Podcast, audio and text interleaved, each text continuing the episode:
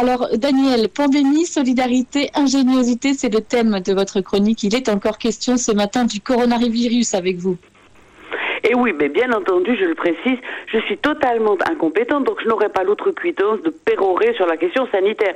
Sinon, pour vous rappeler à tous, restez chez vous, respectez les règles de confinement et de distance sociale, lavez-vous les mains. Ce qui retient mon attention, ce sont deux autres points. Le confinement est pour certains particulièrement difficile. C'est le problème de la solitude auquel sont confrontées de nombreuses personnes âgées. C'est non seulement la question de leur approvisionnement et leur éventuel accompagnement socio-sanitaire, mais l'isolement lorsqu'elles n'ont pas un usage courant de l'informatique. Un passage par jour d'une infirmière ou d'une aide sociale. Et le téléphone, quand leurs proches y pensent, souvent obsédés par la consultation d'Internet pour savoir, pour se distraire, et c'est là sur leur smartphone. Cette solitude même, s'il y a la radio ou la télévision, est source d'angoisse, voire de désespoir. Que chacun d'entre nous pense à appeler ces solitaires malgré eux pour prendre de leurs nouvelles, bien sûr, mais aussi leur apporter un soutien dans ce qu'ils vivent comme un, comme un abandon.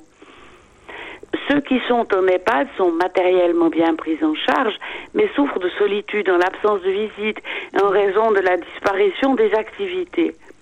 N'oublions pas ceux qui, parce qu'ils sont atteints de la maladie d'Alzheimer ou autre maladie neurodégénérative, ne communiquent plus. Ils ne sont pas pour autant dépourvus de toute sensibilité. Pour eux, c'est un abandon lourd. Mais à l'inverse. Peut-être, euh, Daniel, que le confinement n'est pas le même non plus selon le lieu où nous sommes confinés. Bien, bien évidemment. Hein. Euh, tous les gens qui, je crois comme vous ou comme moi, ont la chance d'avoir de l'espace, le, vivent nécessairement plus facilement. Et euh, vous comme moi, nous avons la chance de ne pas le vivre en, solitude. Donc euh, c'est quelques contraintes, mais ce n'est rien par rapport à ce que d'autres vivent. Parce que les deuxièmes dont je voulais parler, c'est le problème que rencontrent tous ceux qui sont confinés dans un espace exigu à plusieurs, réelle habitude de partager une vraie vie de groupe. La coexistence peut s'avérer très dure car chacun doit trouver sa place, les rivalités, la question d'autorité sont présentes. Que les plus chanceux pensent à leurs amis, les appellent, les fassent rire, leur donnent des astuces pour tourner les difficultés et les aider à se supporter euh, dans les deux sens du terme. Cette crise, et c'est mon second point. Oui, peut-être, on peut le dire. Et c'est un élément positif, voulais-je dire, euh, l'occasion de faire travailler son imagination pour faire, pour partager, pour s'améliorer. C'est aussi l'occasion de faire du tri sélectif, pas seulement de nos déchets, encore que ce soit essentiel, mais de nos priorités.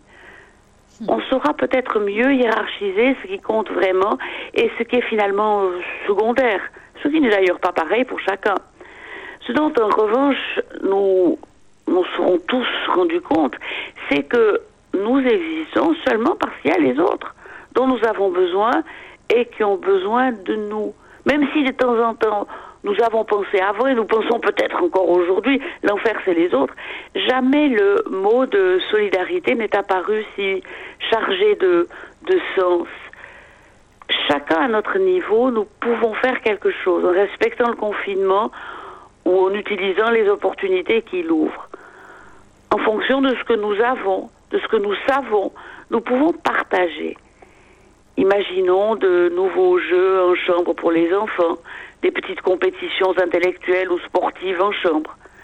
Créons des réseaux amicaux qui s'échangent bonnes blagues et nouvelles, bonnes ou moins bonnes. Cela permet de savoir s'il y a des difficultés, d'entourer même à distance ceux qui souffrent et leur entourage.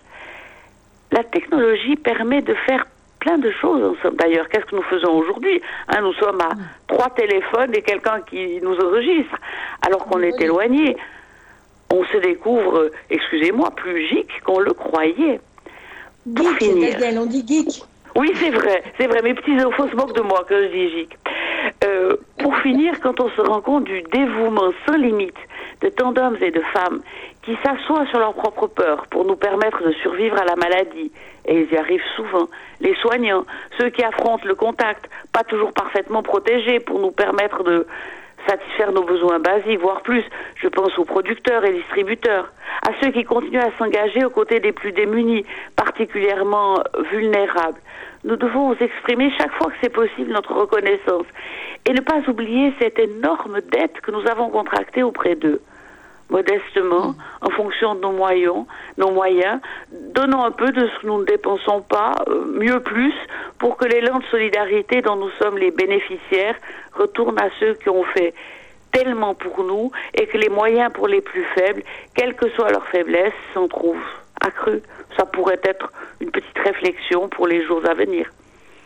Eh bien, merci beaucoup, euh, Daniel Cabanis, pour cette euh, chronique pleine de bon sens ce matin. Ingéniosité et nouvelle forme de solidarité. On le voit avec vous, hein, le confinement euh, est nécessaire pour notre santé. Il est aussi, on le voit, le lieu où s'inventent des nouvelles manières d'être présente aux autres, mais aussi à soi-même. Merci beaucoup, Daniel. Restez philosophe. On vous retrouve la semaine prochaine. À bonne semaine à tous les deux. Au revoir.